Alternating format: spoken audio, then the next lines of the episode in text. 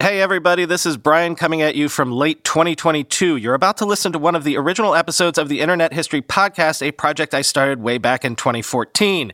It eventually became a book called How the Internet Happened From Netscape to the iPhone, written by me, but these are the original chapters and interviews I did for that book. So here you have all the original oral history interviews, the original players of the internet era in their own words. You'll get hours more detail and stories here than I was able to even fit in the book. If you like this podcast, buy the book but also the podcasts stand on their own. Almost 300 hours of original source material of internet history. They've been downloaded about 3 million times over the years. And if you like what you hear here, search and subscribe to what I do today, the Techmeme Ride Home podcast, a daily tech news podcast I've been doing since 2018.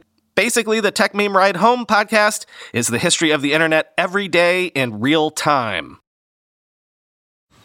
Man, that sunset is gorgeous. Grill, patio, sunset. Hard to get better than that. Unless you're browsing Carvana's inventory while you soak it all in.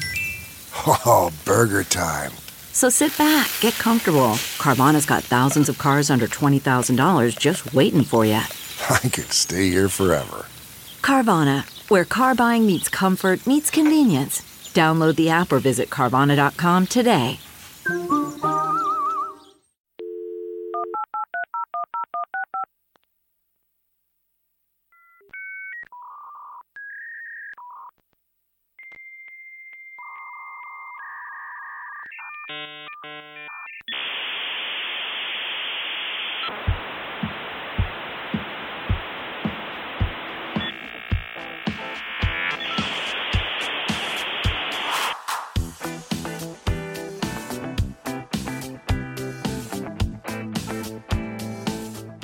Welcome to the Internet History Podcast.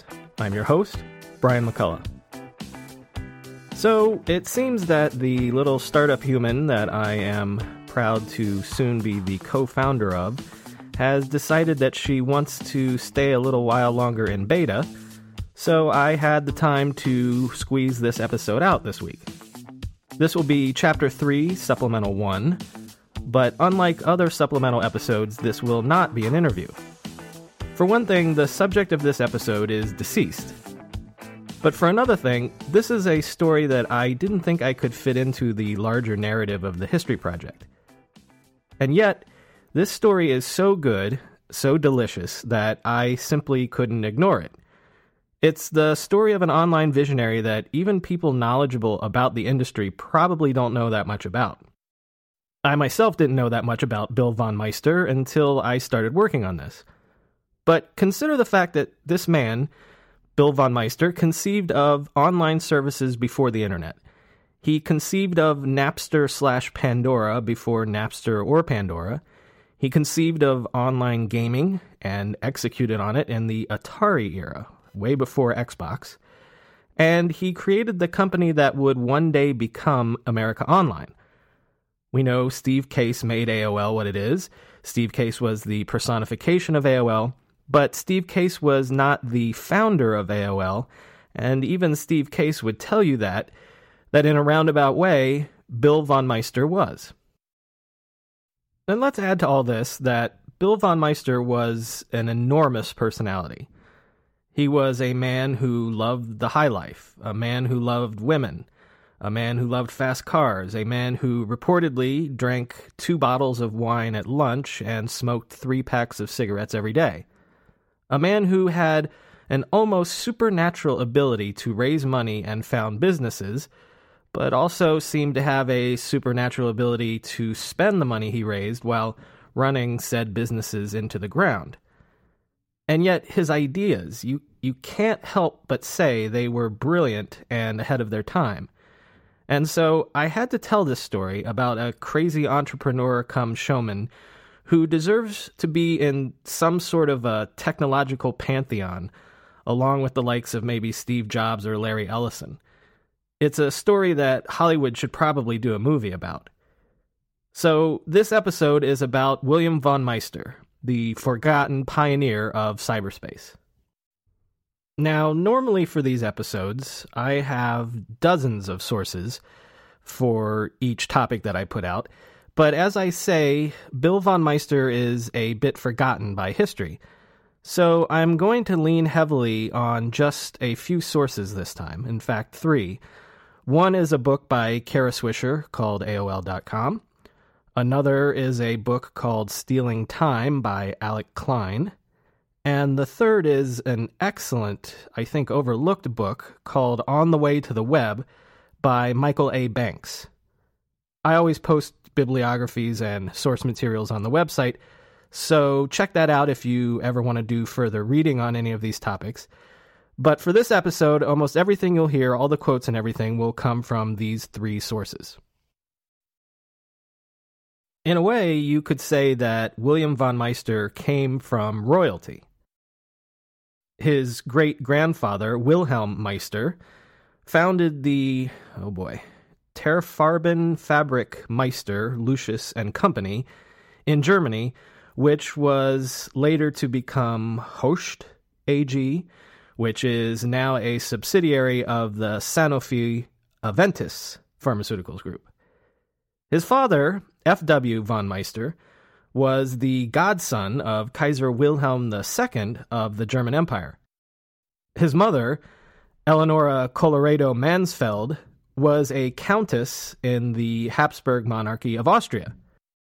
Emigrating to the U.S. after World War I, his parents became naturalized U.S. citizens, and his father maintained his ties with the old country, serving as the head of U.S. operations for the Deutsche Zeppelin Reederei Company, which was the company that operated the famous Hindenburg.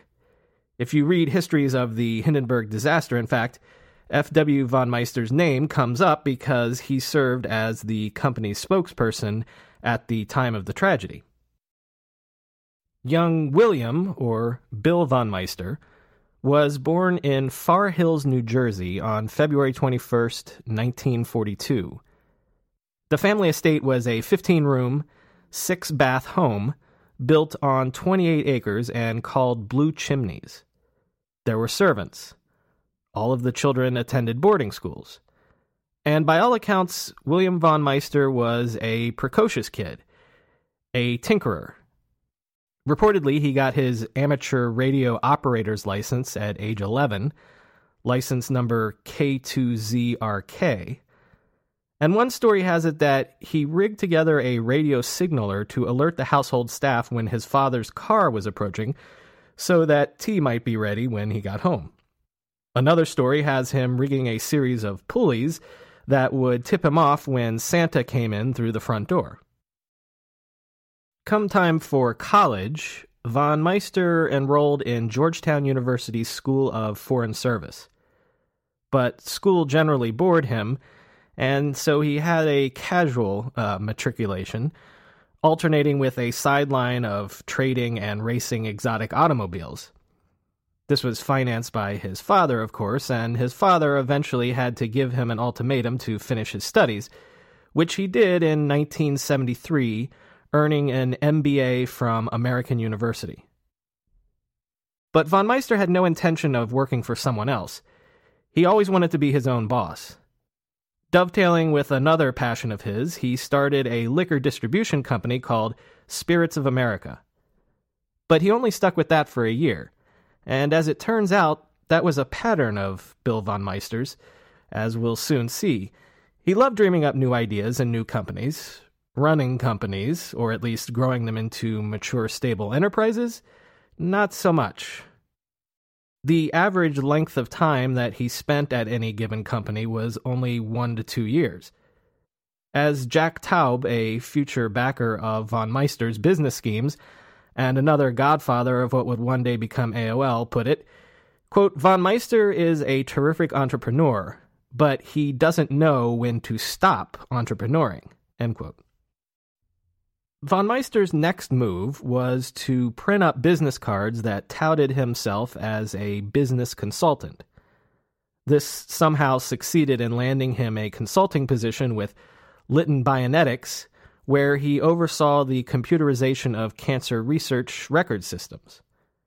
In 1974, von Meister parlayed that job into a consulting position with Western Union, where initially he oversaw the development of a computerized billing system.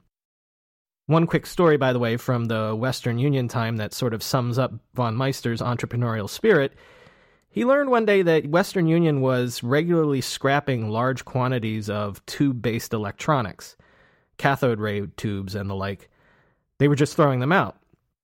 So von Meister bid $750 for the unwanted waste, contacted a scrap metal dealer who knew what to look for salvaged the solid gold contacts and other materials in the electronics, and resold what was salvaged.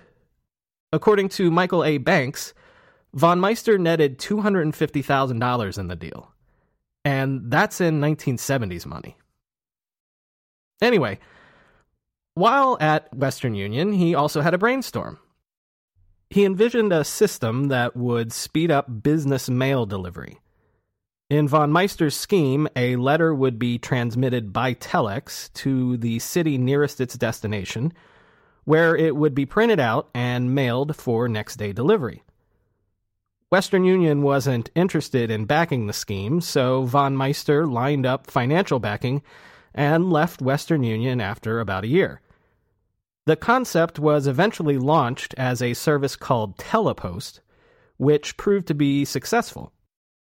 So successful, in fact, that Western Union eventually came back and bought the company a few years later, turning it into the service that would be known as Western Union's Mailgram.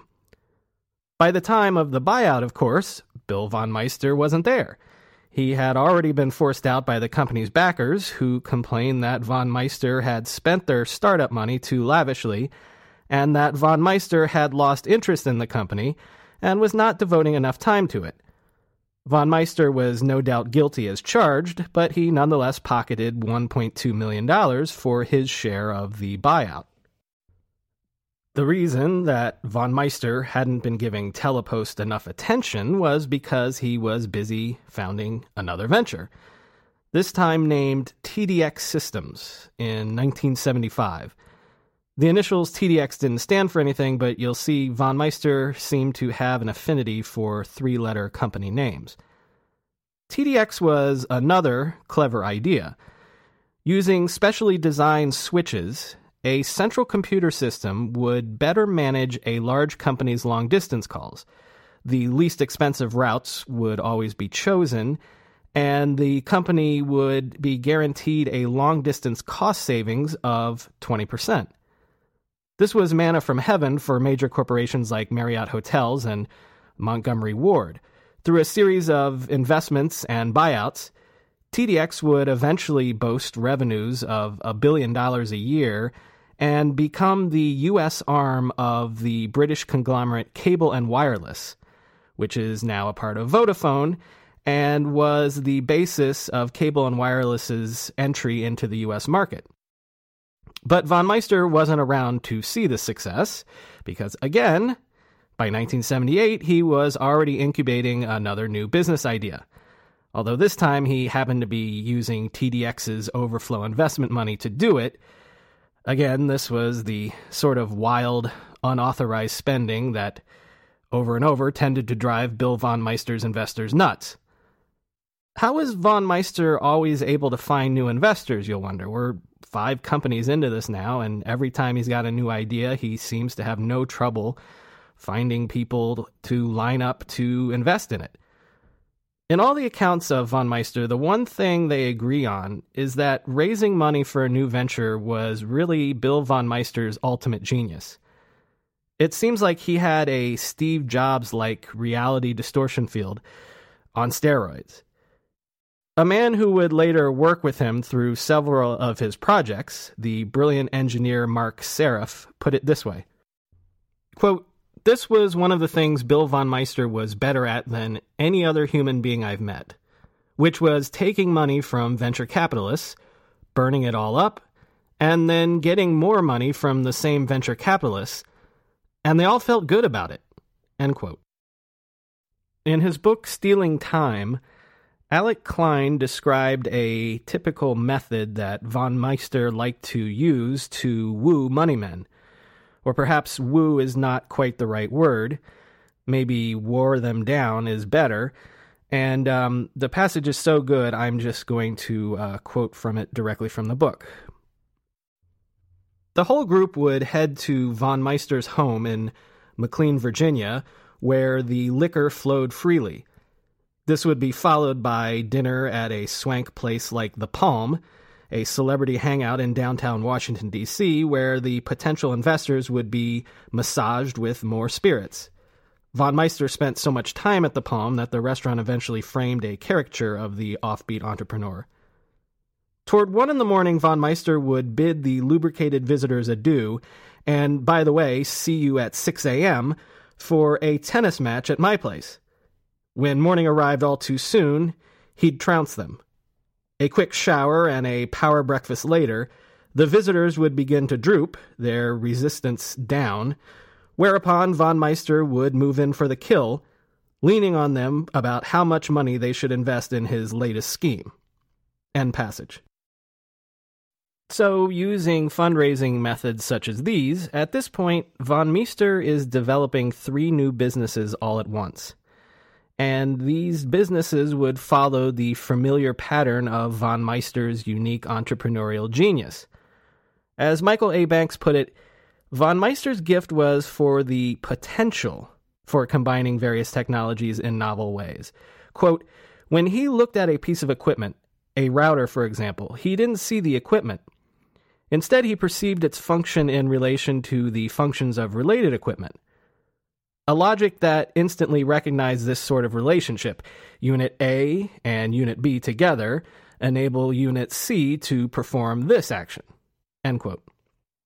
At the risk of bombarding you with new company names and new technologies on top of all those others that we've already discussed, let's list the three companies he incubates at this point and marvel at the fascinating way he's combining different technologies in new and ingenious ways.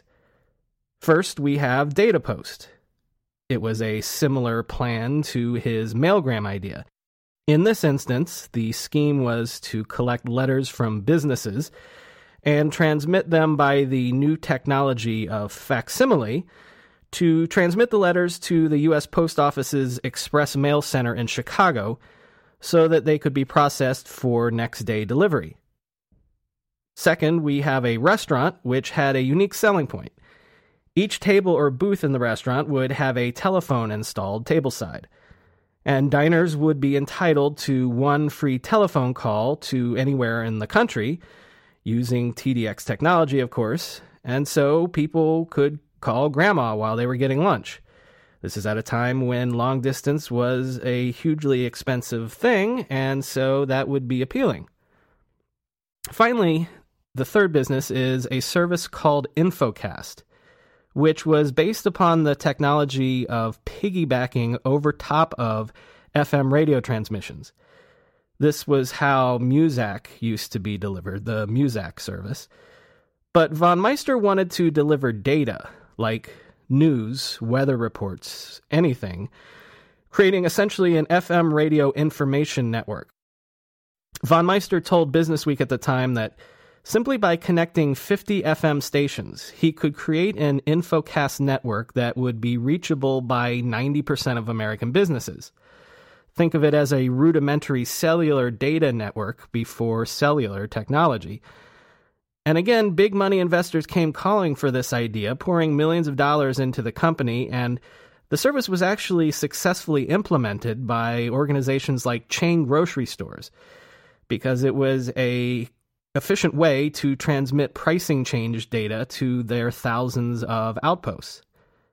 Once again, of course, the restless von Meister didn't wait around to see this come to fruition. He was already on to his next idea.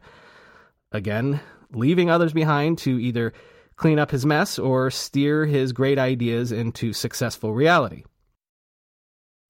But the idea that von Meister had next was really his big one. What we've seen in all these von Meister brainstorms up until now is sort of an entrepreneur feeling his way in the dark towards a larger vision. It's a vision of interconnected systems and computers and devices delivering interactive services between them. In short, it's online services.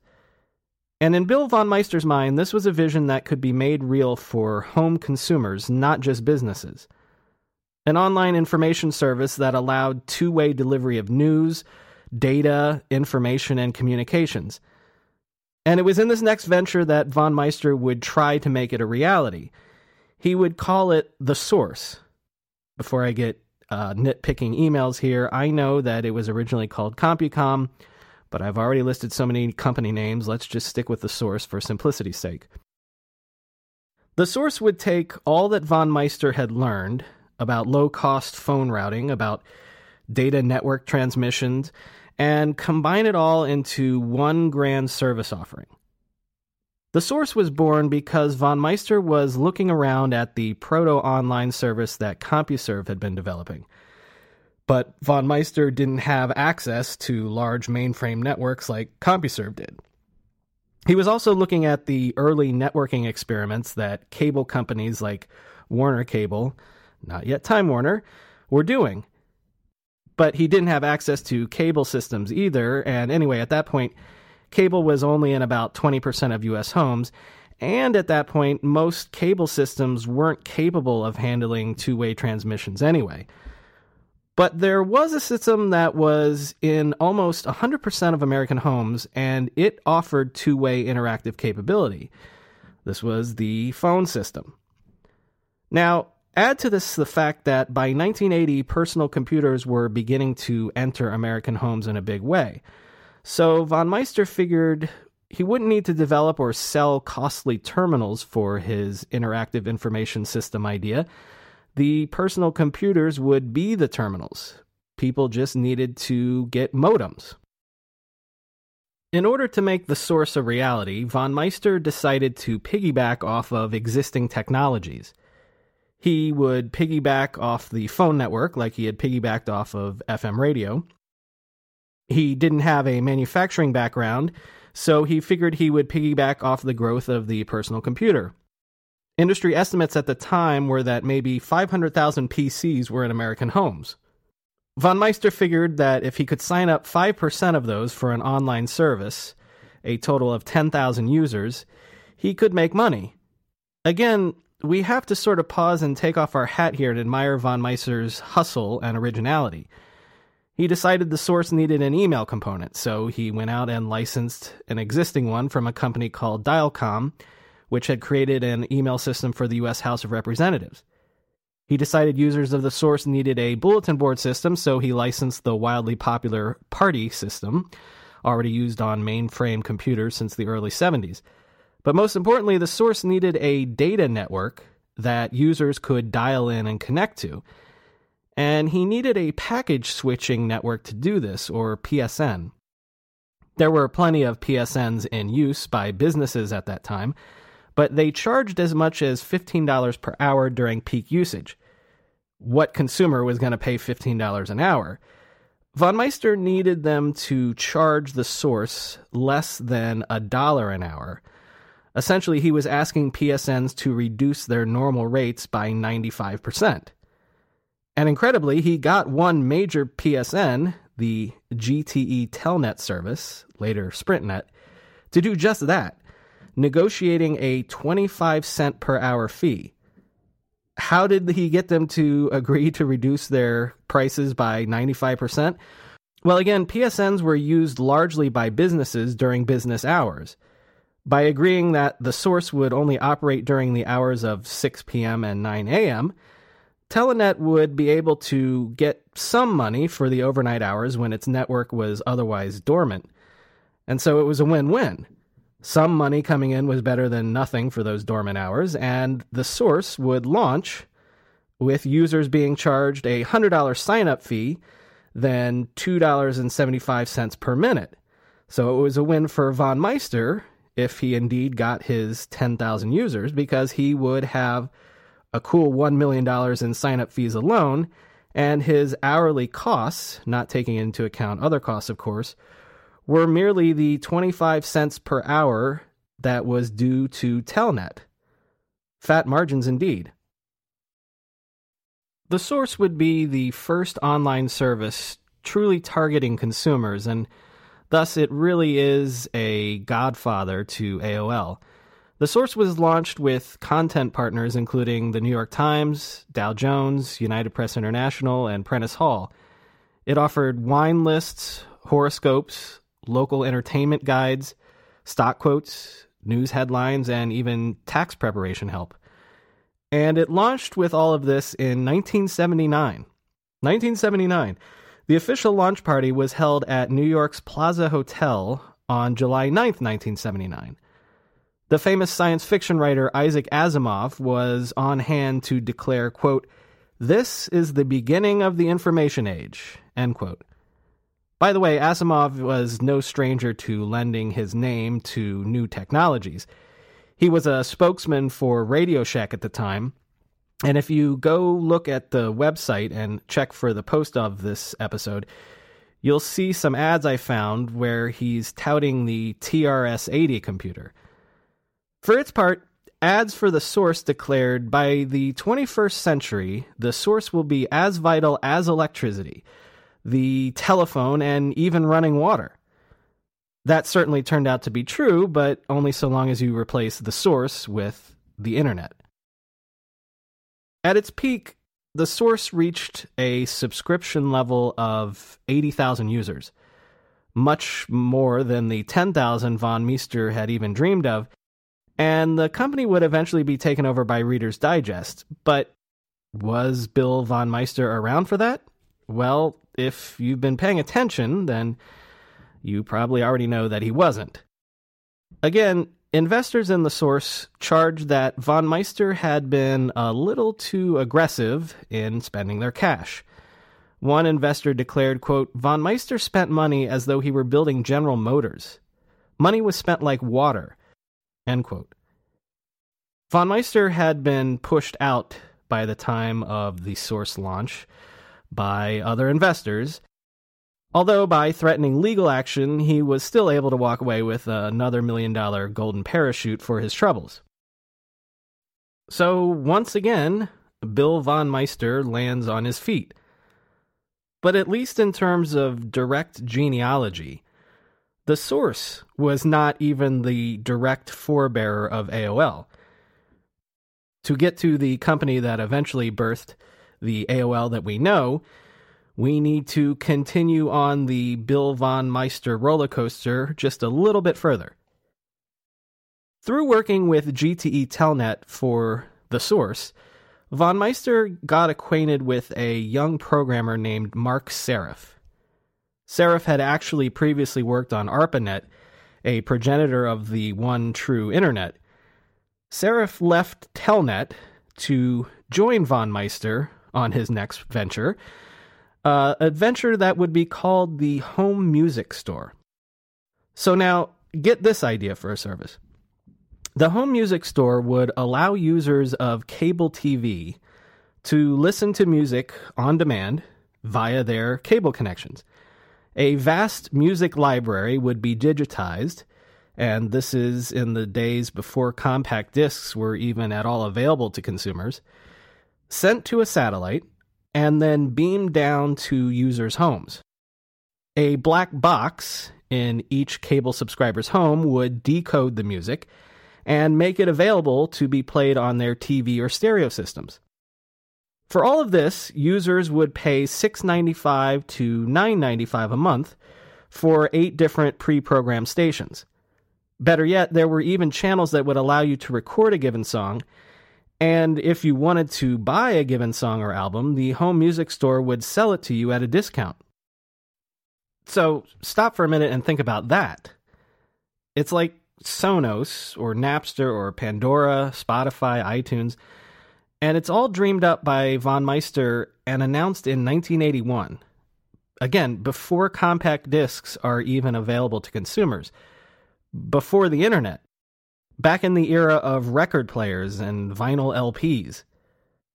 Von Meister once again thought this was his big ticket, and this time he had the technological genius in the person of Marc Seriff to help him make it a reality. And again, big money men were ready to back him, but this time von Meister's dreams were brought to naught for reasons that were entirely beyond his control. After the announcement of the service was made, the record stores, the, the retailers, not the record labels, but the record retailers objected. They saw this as a way of cutting off their lifeblood. After all, who would go to a record store and buy a record if you could just order it from home? Music retail chains took out open letters in Billboard magazine vowing to boycott any record label that did business with the home music store. The first music label to back out was Warner Brothers. Other labels would follow suit. The idea was simply dead in the water before it could even launch. And again, think about that.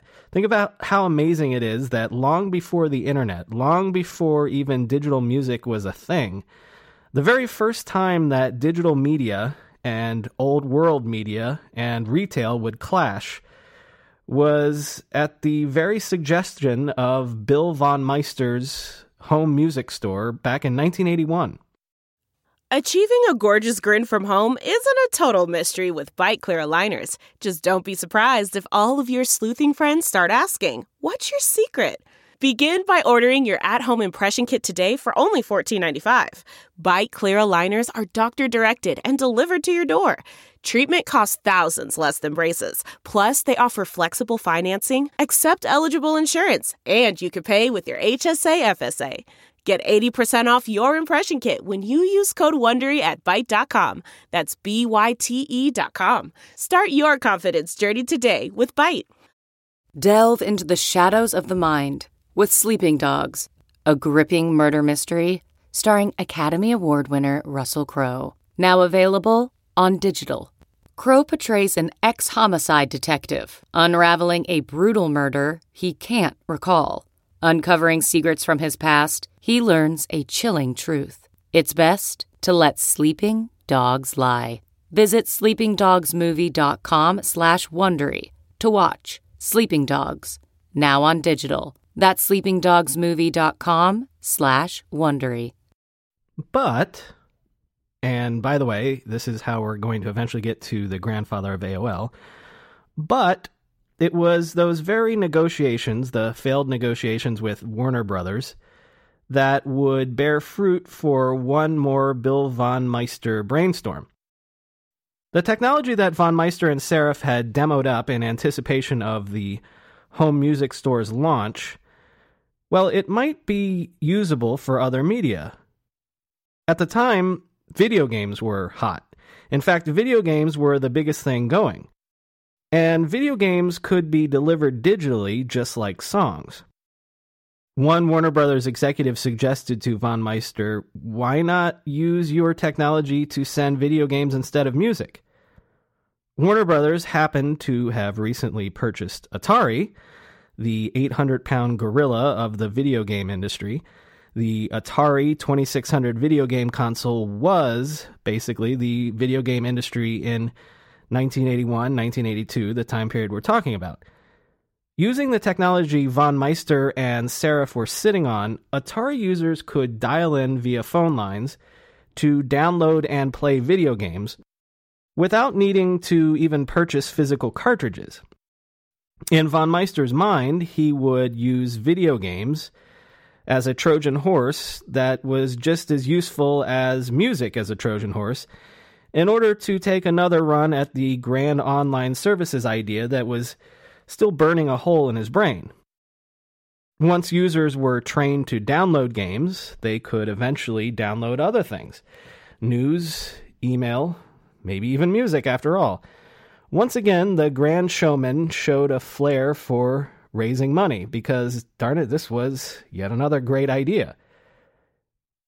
Even though at this point, Von Meister's name was a bit mud, uh, tarnished by his serial entrepreneurship and serial failure, I guess. The video game space was so red hot that even big named money men couldn't resist. Venture capital legend Frank Caufield was one of those who ponied up to fund the new company that would be called uh, Control Video Corporation, another CVC, a, a three letter named company. Caufield was later to recall, quote, I was told that every new generation of venture capitalists had to be hoodwinked by Bill von Meister. He was like that cartoon character in Who Framed Roger Rabbit. He wasn't bad, he was just drawn that way. End quote. Another VC who invested was given this bit of advice about Von Meister. Quote, keep him out of the first class airport lounges and you should be okay. End quote. So, out of the ashes of the source, out of the ashes of the home music store, Control Video Corporation would produce a product called the GameLine Master Module, which would attach to the Atari 2600 console and then to a telephone line, and users could download video games, pay for them by credit card, and play the games for a set number of times before they were erased when the machine was powered off. The product was unveiled to the world at the 1983 Consumer Electronics Show in Las Vegas. Ever the showman, Von Meister pulled out all the stops, renting a room in the Tropicana Hotel, hiring showgirls, and even running a raffle to win a bar of solid gold. A hot air balloon with the GameLine logo was tethered high above the Tropicana to draw convention goers in. To investors, Von Meister trotted out his larger vision. GameLine would only be the beginning. Eventually, there would be a sports line, a stock line, a bank line, a news line. One of the new investors sold on von Meister's vision was a young banker with the investment firm Hambrecht and Quist named Daniel Case. When Daniel took a dinner in Las Vegas with von Meister, he brought along his kid brother, Steve Case. Steve Case had actually been an avid user of the source back in the day. And Case, Steve, was so impressed with von Meister's presentation that he even joined CVC as a consultant. Thus, the man who would eventually be CEO of AOL was brought on board from the very beginning. Von Meister dubbed the brothers, one the investor and the other the new hire, as uppercase and lowercase. GameLine was the hit product of 1983's Consumer Electronics Show.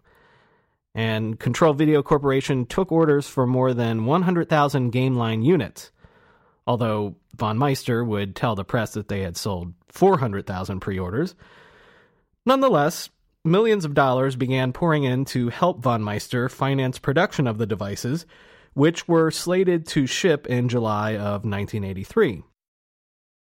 Von Meister was so confident that this time he had hit it out of the park that he decided to launch the product nationally instead of, as was tradition, conducting focus groups or doing a slow test rollout in select cities.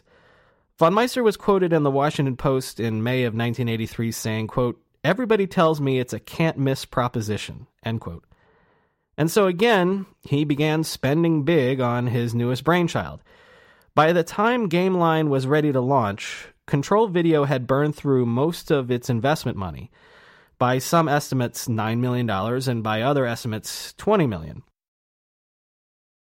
Again, however, it would be events that were entirely out of Bill von Meister's control that would conspire to ruin things. If you know the history of the video game industry, then you know that it goes through really severe cycles of boom and bust every time a Super Nintendo or a Sony PlayStation comes along to rejuvenate the market, it's only after a period of years where the video game market has been completely cratered. There's a great book about this called The Ultimate History of Video Games by Steven Kent.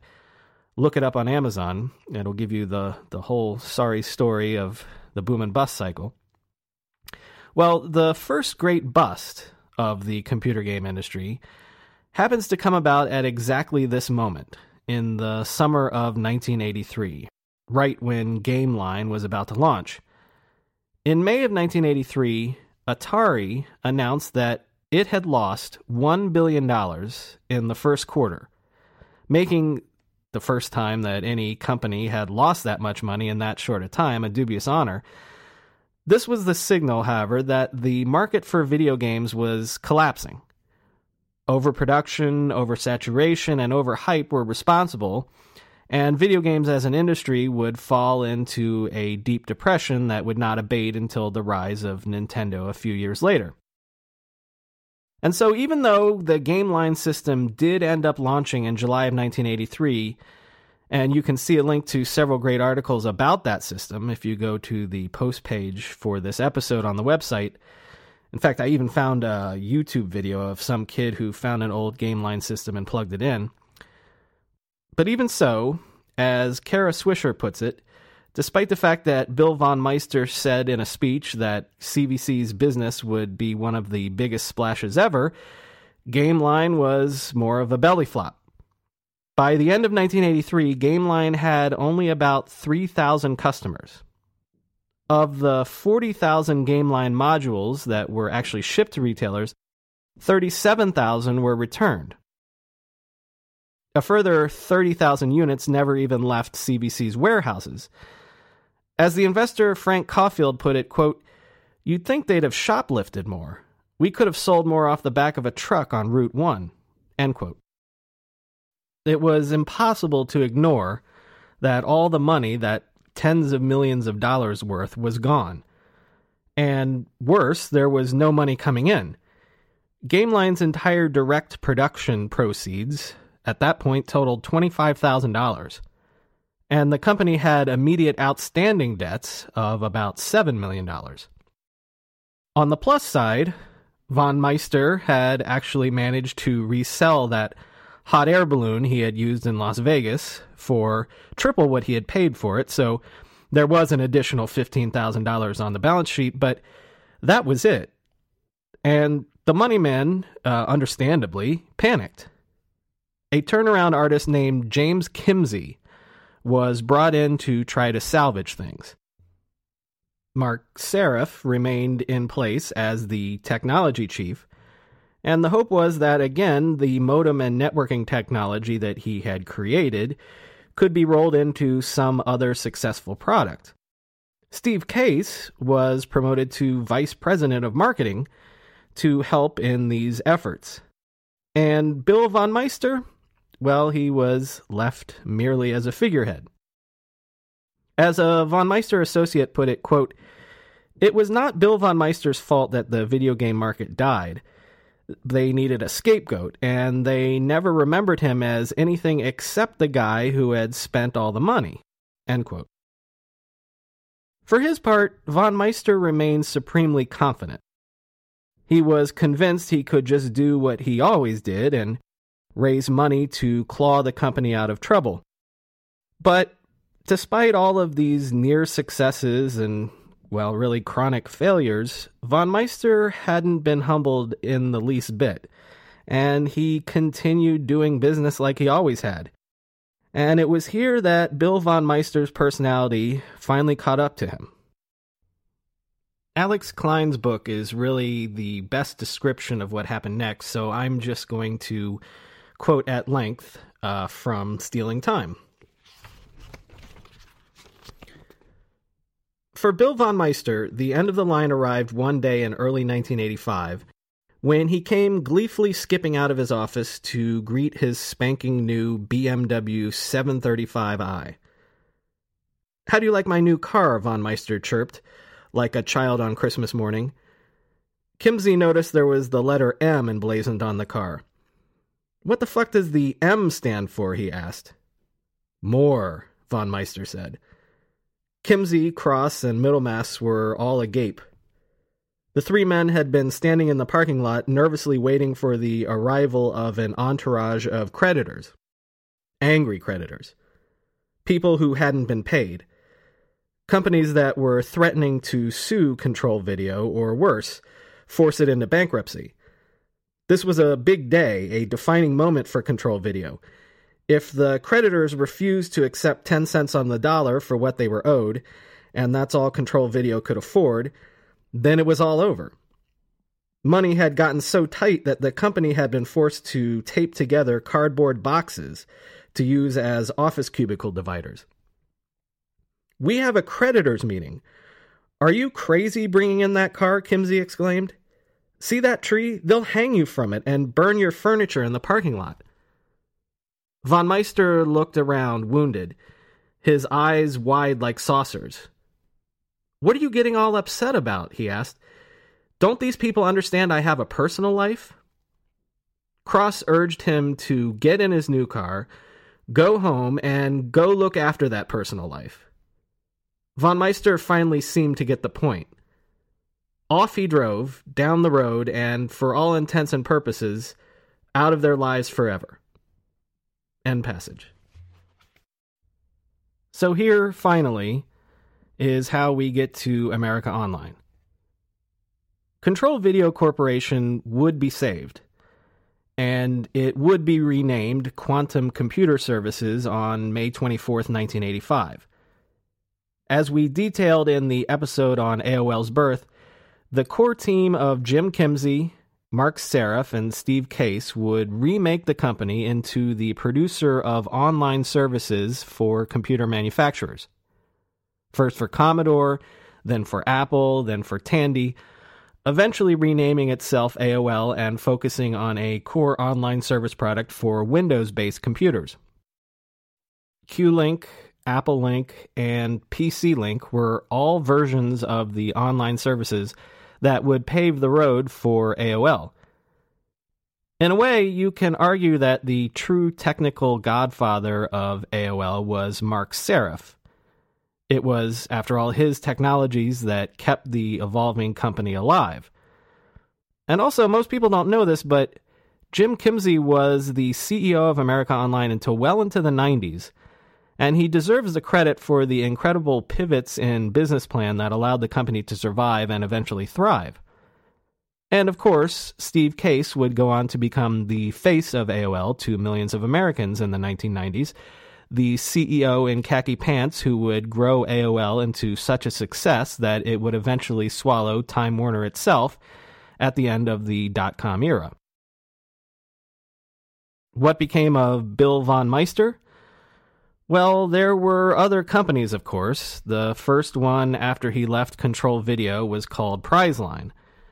People would call up a phone number, 1 800 Cashpot, and they would play trivia games for prizes, paying by the minute via credit card.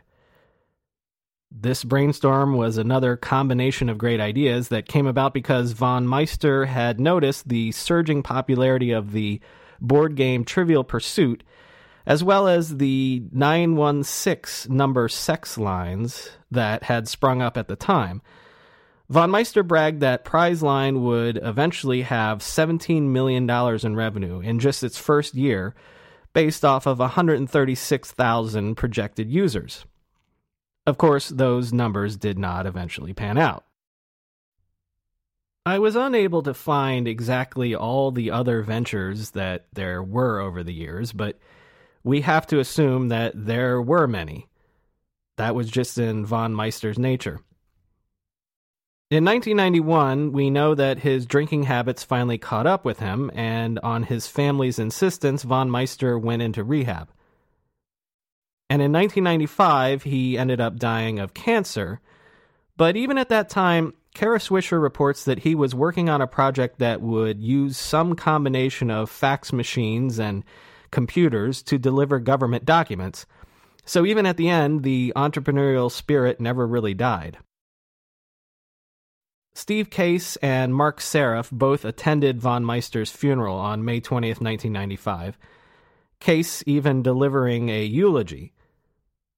In his obituary in the Washington Post, it was written that von Meister was, quote, founder and chief executive officer of a number of high tech and consulting firms.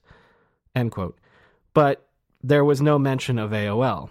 And in fact, to this day, as I've said, very few people know that Bill von Meister is really the person responsible for the behemoth that eventually was AOL. At one point in his life, von Meister was being interviewed by a reporter, and he asked rhetorically, quote, What do people do that is really challenging? They race cars, climb mountains, go scuba diving. And that's about it. Most really do live the lives of quiet desperation. Well, entrepreneurship can be challenging too. There are rules, but there aren't many. End quote.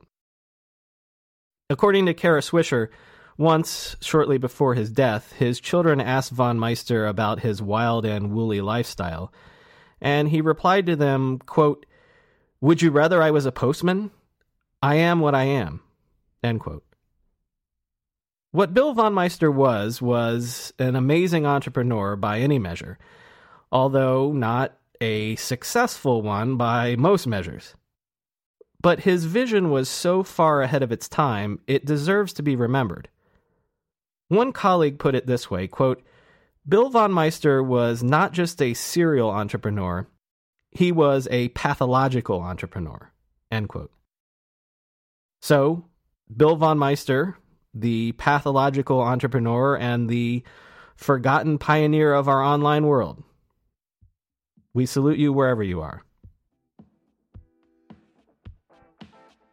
As always, make sure you subscribe to this podcast on iTunes or on your podcast app of choice. We aim to have one new episode a week, and uh, our website is www.internethistorypodcast.com. On there, you can see more info, get background source details, and you even have the chance to comment, make corrections, and give us your two cents. The podcast Twitter account is NetHistoryPod, and my personal Twitter is at BrianMCC. Thanks for listening.